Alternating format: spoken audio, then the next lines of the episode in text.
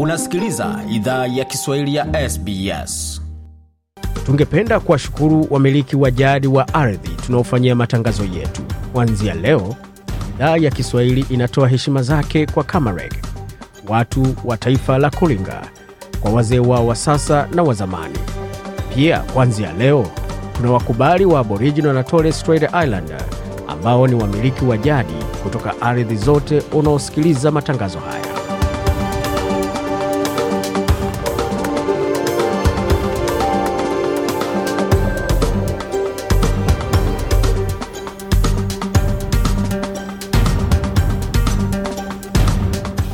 Jambo popote unaposikiliza makala haya, hii ni idhaa Kiswahili ya SBS ukiwa na migodi migerano, tukuletea makala kutoka studio za SBS na mtandaoni anani ambao ni sbs.com.au mkwaju swahili hivi sasa, ikiwa ni saa 4 dakika ni moja kwa masaa ya mashariki ya Australia. Vilevile vile sasa hivi ni saa tisa dakika moja kwa masaa mashariki ya Afrika na saa nane dakika moja kwa masaa ya Afrika ya Kati. Hapo mengi ambayo tumeandalia, lakini kwa sasa tuelekee moja kwa moja katika muktasari wa habari.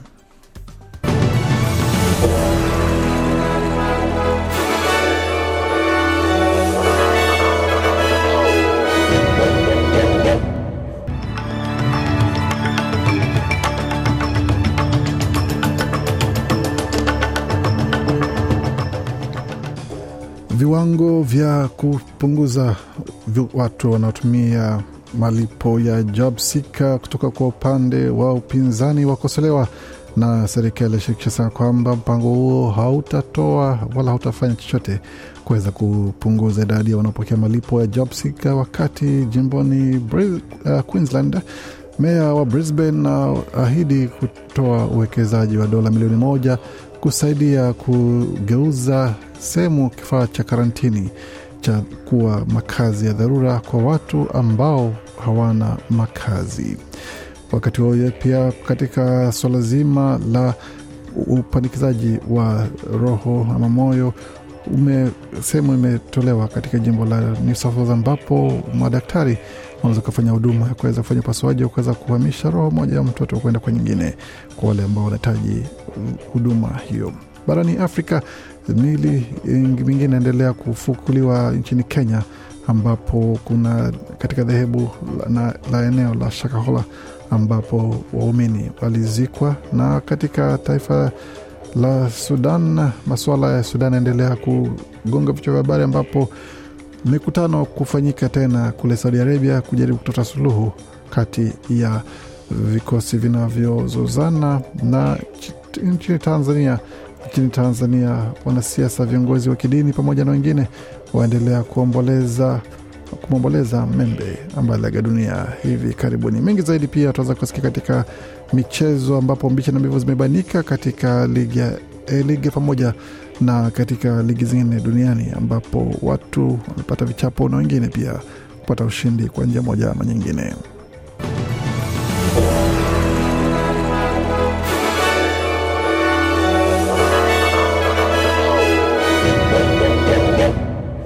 Wasikia idhaa Kiswahili ya SBS ukiwa na migode migerano, na hapa ni taarifa kamili ya habari kutoka studio zetu za SBS Radio. Pendekezo la upinzani wa shirikisho kuruhusu wanaopokea malipo ya ustawi kufanya kazi kwa muda mrefu zaidi kabla wapoteze malipo yao limekosolewa kama wazo lisilo na mashiko. Kiongozi wa upinzani Peter Dutton alitumia jibu lake la bajeti kupendekeza nyongeza kwa idadi ya masaa kamili wanaopokea malipo ya ustawi kufanya kazi kabla waweze poteza faida zozote za kifedha. Ila waziri wa huduma za jamii Amanda Rishworth ametupilia mbali mpango huo akisema kwamba hakuna uwezekano mpango huo unaweza waondoa watu wengi kwenye malipo ya job seeker. Mkurugenzi mtendaji wa baraza la huduma za jamii za Australia Cassandra Gold amesema kwamba kuna mahitaji ya haraka yanayostahili shughulikiwa, akisema kwamba kuna mahitaji pia ya haraka mengine manastahili kushughulikiwa kabla ya kuzingatia pendekezo la Bwana Dutton na The most urgent need is to fix the adequacy of the base rate of job seeker.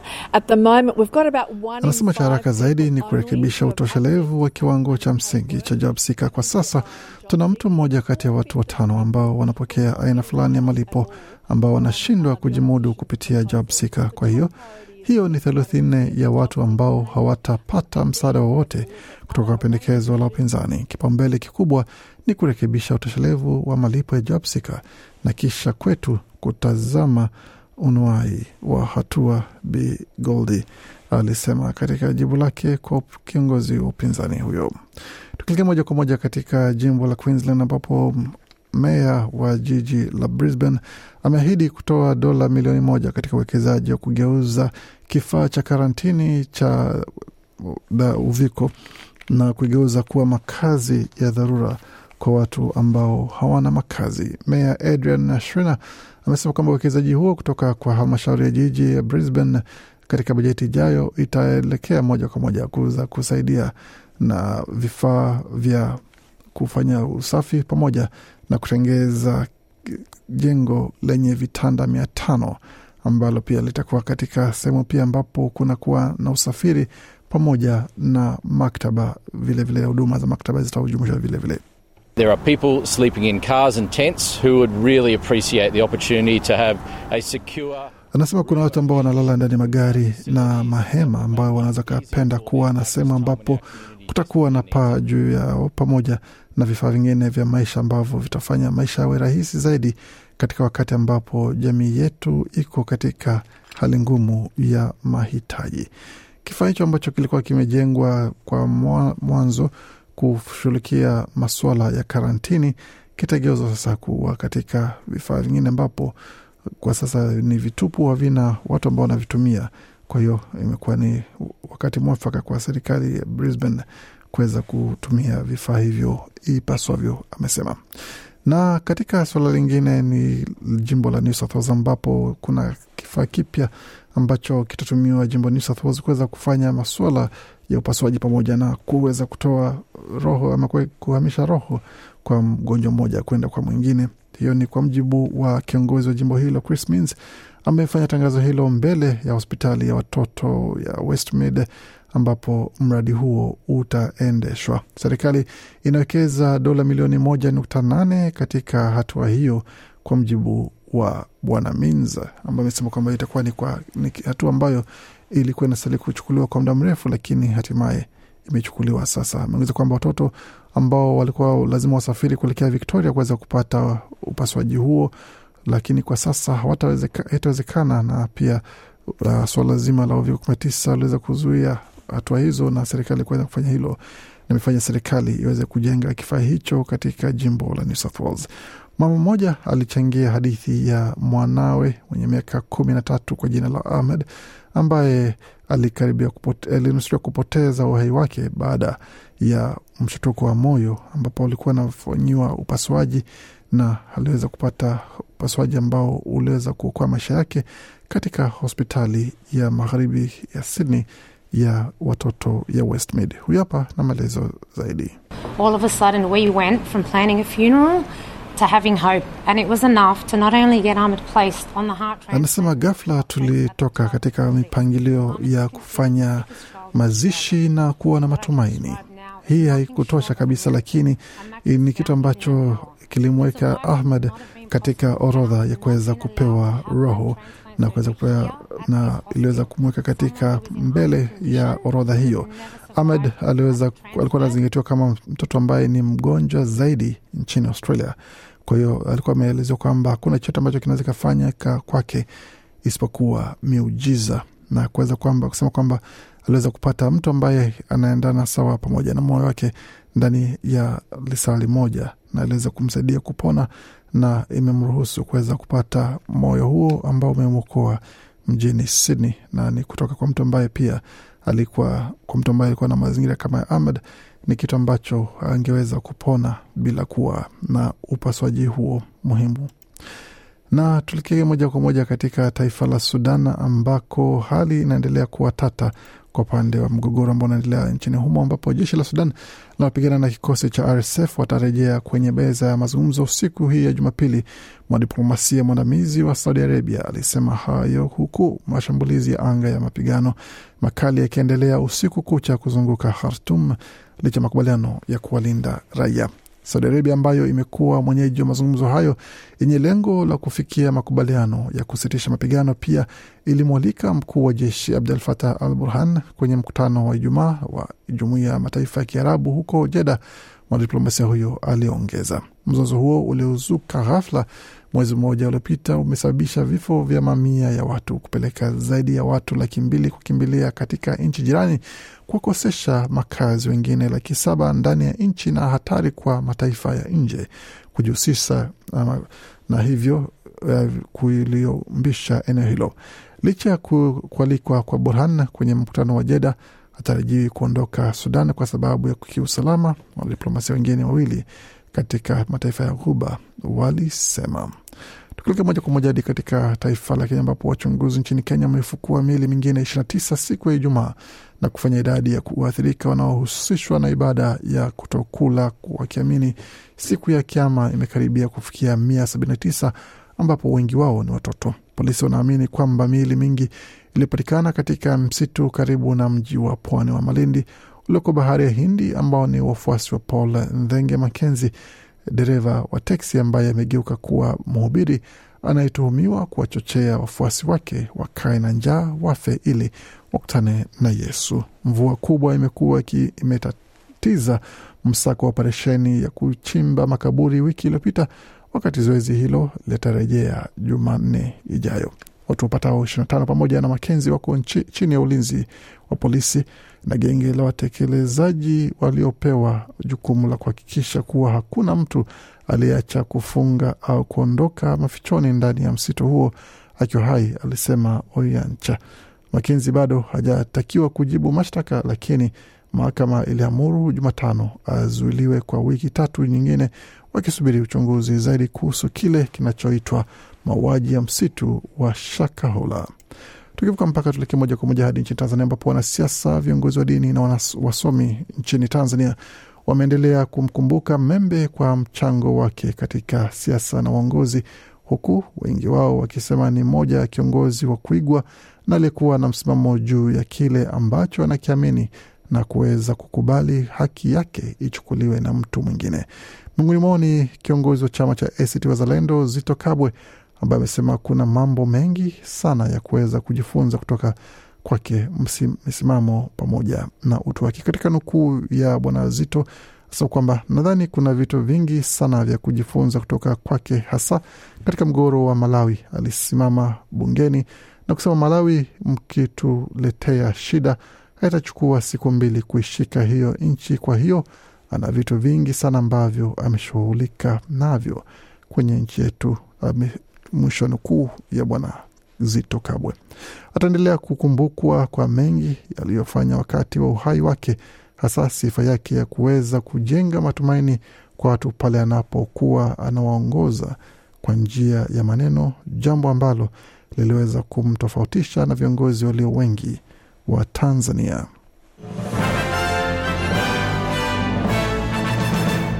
Waendelea kusikia idhaa ya Kiswahili ya SBS ukiwa na migodi migirano. Kwa sasa tuelekea moja kwa moja katika dimba la michezo, tukianzia katika mchezo wa tenis, ambapo katika mchezo wa tenis mchezaji mahiri wa tenis wa Australia David Owen Davidson ameaga dunia akiwa na umri wa miaka sabini na tisa. Alikuwa ameshinda Grand Slam kumi na tatu pamoja na doubles kumi na moja ambazo ni mchezo wa wachezaji wawili uh, wakishirikiana pamoja na zingine taji kumi na moja aliweza kushinda katika mchezo wa wanaume. Kutoka hapo tuelekee moja kwa moja katika mchezo wa golf ambapo Mwaustralia Lee ameweza kushika uongozi kwa shoti tatu katika mchezo wa LPGA ambao unafanyika New Jersey, Marekani. Mchezaji huyo ambaye ni nambari sita duniani kwa sasa ameendelea kuwa na kuonyesha umahiri wake katika mchezo huo ambapo anaongoza katika sitini na saba pa za mchezo huo ambapo akifuata kwa karibu na Mwaustralia mwenza Sarah Kemp ambaye aliondoka katika mchezo huo katikati ya michuano hiyo. Katika michuano mingine ni pamoja na mchezo wa uh, NRL ambapo tutazamia matokeo yalivyokuwa wikendi hii, ambapo yapo mengi ambayo alijiri, tukianzia katika mchezo ulichezwa jioni hii ya leo kati ya timu ya Sharks ambapo Cronulla Sharks waliwacharaza wenyeji Manly Seagulls alama zikiwa ni ishirini kwa kumi na nne wakati Newcastle Knights wakacharaza Titans Gold Coast alama zikiwa ni 46 kwa 26. Cowboys vilevile charaza Dragons 42 kwa 22 na Raiders wakacharaza Parramatta Eels 26 kwa kumi na wakati Rabbitohs wakacharaza West Tigers alama zikiwa ni ishirini kwa sufuri na Panthers wakiwa la Roosters 48 kwa 4. Tukitazama katika mchezo wa AFL nchini, mechi zilizochezwa mapema hii leo ilikuwa ni kati ya Collingwood dhidi ya GWS Giants ambapo Collingwood walikuwa washindi wa alama zikiwa ni mia ishirini kwa hamsini tano wakati Adelaide ikiwacharaza St Kilda mia ishirini na moja kwa sitini na tisa na Carlton wakila kichapo kutoka Bulldogs alama zikiwa ni sabini na tisa kwa hamsini na tisa. Katika A-League hapa nchini mechi za fainali ilikuwa hivi: Sydney FC ambayo ilicheza Ijumaa dhidi ya Melbourne City FC katika mechi nusu fainali ya mwondoano ya kombe la A-League. Mechi iliisha moja moja katika uwanja wa Sydney na mechi ya marudiano itakuwa kule Melbourne katika mechi ijayo ambayo itakuwa ni Jumaa tarehe kumi na tisa mida ya saa moja na arobaini na tano za usiku. Na katika mechi ya pili ambayo ilichezwa hapo jana ilikuwa ni kati ya Adelaide United na Central Coast Mariners ambapo Mariners walipata ushindi wa magoli mawili kwa moja dhidi ya wenyeji Adelaide, kuonyesha kwamba mechi ya pili ambayo itakuwa kule Gosford, New South Wales itakuwa ni tarehe ishirini Jumamosi mida ya saa moja vilevile dakika arobaini tano ambapo Adelaide sasa inabidi wapate ushindi wa goli moja sufuri ili kuenda katika dakika za nyongeza, la sivyo basi itakuwa ndio mwisho wao kuingia katika fainali. Fainali inatarajiwa kuchezwa tarehe tatu Juni mida ya saa moja arobaini tano za usiku, mechi hiyo ikichezwa mjini Sydney. Katika EPL matokeo kwa haraka haraka yalikuwa hivi: Leeds United wametoka sare kufungana goli mbili kwa mbili na Newcastle United, wakati Manchester United wakacharaza Wolves magoli mbili kwa sufuri. Crystal Palace ikiwacharaza Bournemouth mbili sufuri. Aston Villa ikiwacharaza Tottenham mbili moja. Vilevile Tottenham kunradhi, Chelsea na Nottingham Forest wakitoka magoli mbili mbili sare kufungana hapo, na mechi ingine itakuwa ni kati ya Everton dhidi ya Man City ambapo Arsenal itakuwa inaomba City wapate kichapo kutoka kwa Everton, wakati Brentford nao watawakaribisha West Ham katika dimba lao mida ya saa tano usiku wa leo.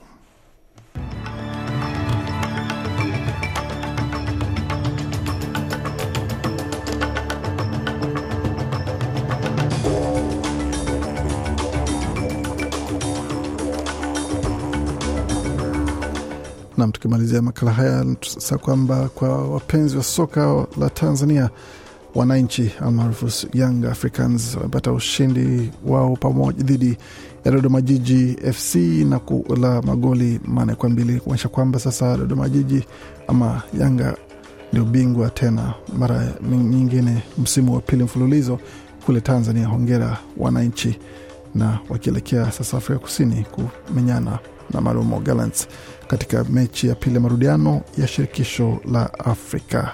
Katika masoko moja kwa moja, dola moja ya Australia ina thamani ya senti 66 za Marekani, wakati dola moja ya Australia ina thamani ya faranga 1870 za Burundi, na dola moja Australia ina thamani ya faranga 1358 senti 27 za Congo, wakati dola moja Australia ina thamani ya faranga 744 za Rwanda, na dola moja Australia ina thamani ya shilingi 2476 za, za Uganda na dola moja ya Australia ina thamani ya shilingi 91 na senti 17 za Kenya, na dola moja ya Australia ikiwa na thamani ya shilingi 1566 na senti 63 za Tanzania.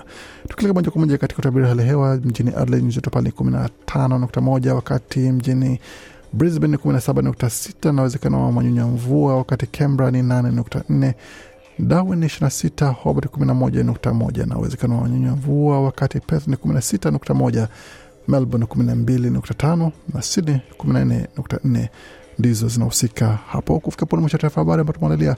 Baki nasi kwa makala mengine manakuja kutoka studio zetu za SBS Radio.